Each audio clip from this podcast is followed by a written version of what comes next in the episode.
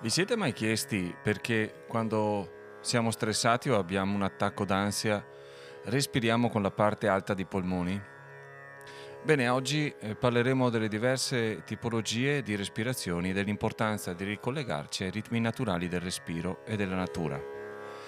Ciao, sono Henry e ti do il benvenuto a Yoga Orientiamo Podcast, il podcast dedicato allo yoga classico che ogni settimana cerca di portarti la voce dei maestri per aiutarti a vivere e a comprendere alcuni dei misteri più affascinanti dello yoga e della vita.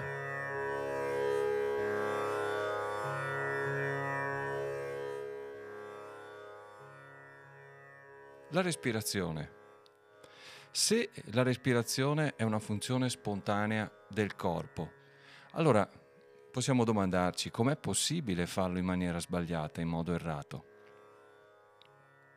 la risposta dei maestri è legata al fatto che i nostri muscoli respiratori diventano pigri e cessano di dare una ispirazione ed un'espirazione ottimale. E quindi se volessimo riprendere una delle cose che viene spesso ripetuta nell'ambito dello yoga, cioè che la vita è il periodo tra un respiro e l'altro, una persona che respira solo per metà dovrebbe vivere solo per metà. Quindi è un tema molto molto molto importante. E eh, possiamo anche affermare che la respirazione profonda impartisce un buon massaggio agli organi addominali attraverso quella zona che poi approfondiremo che è il diaframma.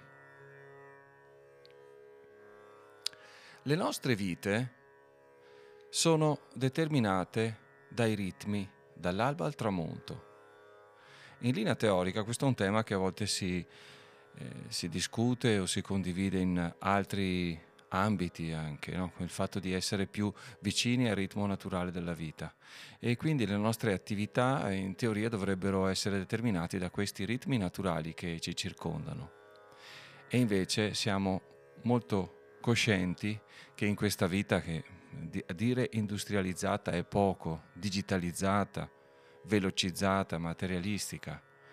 E stiamo subendo un'influenza negativa nei confronti dei cicli della natura. Veniamo in qualche modo tagliati fuori. E questo è perché siamo eh, colpiti da paure, da competizione, da odio e questo non consente al sistema respiratorio di funzionare come dovrebbe. Per questo motivo facciamo respirazioni brevi e superficiali. Quali sono i fattori che influenzano la respirazione? Uno dei fattori che viene considerato nello yoga è l'acqua fredda, perché crea una risposta condizionata. Se avete provato a prendere una secchiata d'acqua fredda, sicuramente in quel momento lì fate una respirazione profonda e non è volontaria ed è tutto involontaria. Un altro fattore è un'atmosfera, possiamo definire vivace e fredda, e che favorisce questa respirazione profonda. Vedete, anche se siete in montagna o in una condizione dove c'è la temperatura che è bassa, sentite che questo va ad aiutare la respirazione. E poi anche eh, qualcuno di noi che ha già una natura molto attiva, è in movimento, è una persona che non che ha bisogno o che naturalmente si muove. I fattori negativi invece che influenzano la respirazione è quello di rimanere rinchiusi, di rimanere chiusi in casa, in un ufficio, in casa, in ambienti chiusi durante il giorno. Questo è anche una conseguenza che arriva a livello proprio biologico dalla qualità dell'aria e quindi rimanere in casa a guardare la televisione è un fattore negativo e va proprio a condizionare questa pigrizia del nostro apparato respiratorio. Anche perché una persona ragionevolmente rilassata, normalmente rilassata, inspira e espira circa mezzo litro di aria, quindi è un, un volume abbastanza limitato. Perché è limitato? Perché dovremmo provare a confrontare questo volume normale della respirazione con quello che può essere il massimo, la potenzialità di respiro che può essere applicato al nostro sistema respiratorio. E il massimo è dato da, da mezzo litro di volume corrente più due litri di volume di riserva inspiratoria più un litro e mezzo di volume di riserva espiratoria. Cosa vuol dire? Che se sommiamo questi volumi, quindi mezzo litro, due litri e un litro e mezzo, possiamo raggiungere una capacità potenziale di respirazione di 4 litri, mentre la nostra capacità normale, più che capacità eh, utilizzo del respiro normale è di circa mezzo litro. Quindi questi 4 litri equivalgono a 8 volte il normale ciclo respiratorio e la potenzialità, come potete immaginare, è molto molto più alta di quelle che sono di quella che è l'efficienza normale della respirazione di tutti i giorni quando siamo a casa in tranquillità. Un altro tema che vorremmo condividere oggi è la respirazione lenta. Perché lenta? Lenta perché ci vuole tempo per trasferire l'ossigeno dai polmoni al sangue e per trasferire il biossido di carbonio nel sangue dai polmoni all'espulsione dell'aria, quindi sia in entrata che in uscita. La respirazione profonda consente un'assunzione massima, la massima capacità per ogni respirazione e la respirazione lenta cosa consente? Quindi profonda va bene, ma lenta è ancora più importante perché consente uno scambio ottimale di ossigeno e anidride carbonica, quindi questa lentezza fa in modo che il meccanismo sia molto e molto più efficiente. Quindi la meccanica della respirazione coinvolge i polmoni che sono circondati nella parte alta e ai lati del torace o dalla gabbia toracica e sotto da un importantissimo muscolo chiamato diaframma, ne avete sentito sicuramente parlare. Questa membrana separa l'addome dai polmoni. I polmoni non sono fissati al diaframma o alla gabbia toracica, ma hanno questa caratteristica che seguono eh, strettamente, in maniera eh, diretta, qualsiasi cambiamento di forma di questa sorta di recinto. Quindi se le costole si espandono e la membrana si muove, vi è una tendenza di creare una sorta di vuoto tra l'esterno dei polmoni e l'involucro. Poiché il vuoto non è normalmente tollerato in natura, i polmoni cosa fanno? Si espandono automaticamente e cercano di riempirlo. Ma quali sono i metodi di respirazione nello yoga? Nello yoga ci sono tre tipi di respirazioni.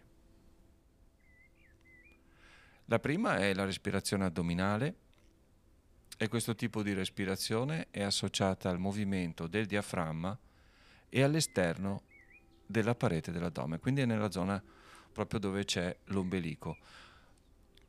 La respirazione addominale, se volete fare una prova, avviene quando l'espansione mentre inspirate avviene, quindi nel momento in cui inspirate l'addome è come si gonfiasse, si dice nelle pratiche dello yoga come si gonfiasse un palloncino, mentre espiro la zona proprio dell'ombelico addominale si comprime e si svuota, ecco questo attraverso il movimento del diaframma. Il secondo metodo di respirazione è la respirazione media e questa forma di respirazione è ottenuta dal movimento nella zona delle costole della cassa toracica quindi la respirazione media avviene, se volete fare una prova, dovreste comprimere l'addome e la zona pelvica e poi tentare di inspirare. Vedrete che questa ispirazione fa muovere tutta la zona delle costole ed è la respirazione che viene più usata, quella che consideriamo come respirazione normale, naturale. La terza respirazione è la respirazione superiore nella parte alta. In questo caso l'inspirazione o l'inalazione e la deflazione dei polmoni si ottiene alzando le spalle e le clavicole. In questa zona poi, nel momento in cui ho una respirazione che non è normale o che è un po' agitata, ho questo movimento di ansia, questa respirazione alta, quindi è una respirazione molto difficile da percepire. E come metodo di respirazione legato alle pratiche dello yoga, la somma delle tre respirazioni viene definita respirazione yogica. Una respirazione yogica o profonda cosa fa? Combina tutte queste tre modalità di respirazione addominale, quella di mezzo e quella superiore in un unico movimento armonioso. Quindi avviene questo movimento dal basso all'alto, dall'alto al basso, cercando di sfruttare, ricordiamoci all'inizio di questo episodio, tutta la nostra capacità respiratoria che è ben otto volte rispetto alla respirazione normale. Ecco, la pratica di pranayama e imparare prima di praticare il pranayama nello yoga come funziona la respirazione e cercare di sviluppare questi tre tipi di respirazione è fondamentale per poter poi procedere alle pratiche successive. Spero che questo episodio vi sia piaciuto, sia stato interessante. Continuate a seguirci su Yoga Orientiamo Podcast per esplorare insieme nuovi orizzonti dello yoga classico. Avete domande, curiosità, qualche commento da farci, scriveteci a students-orientiamo.com. Vi ringrazio e vi saluto con Hariom Tazzat, Hariom Tazzat, Hariom Tazzat.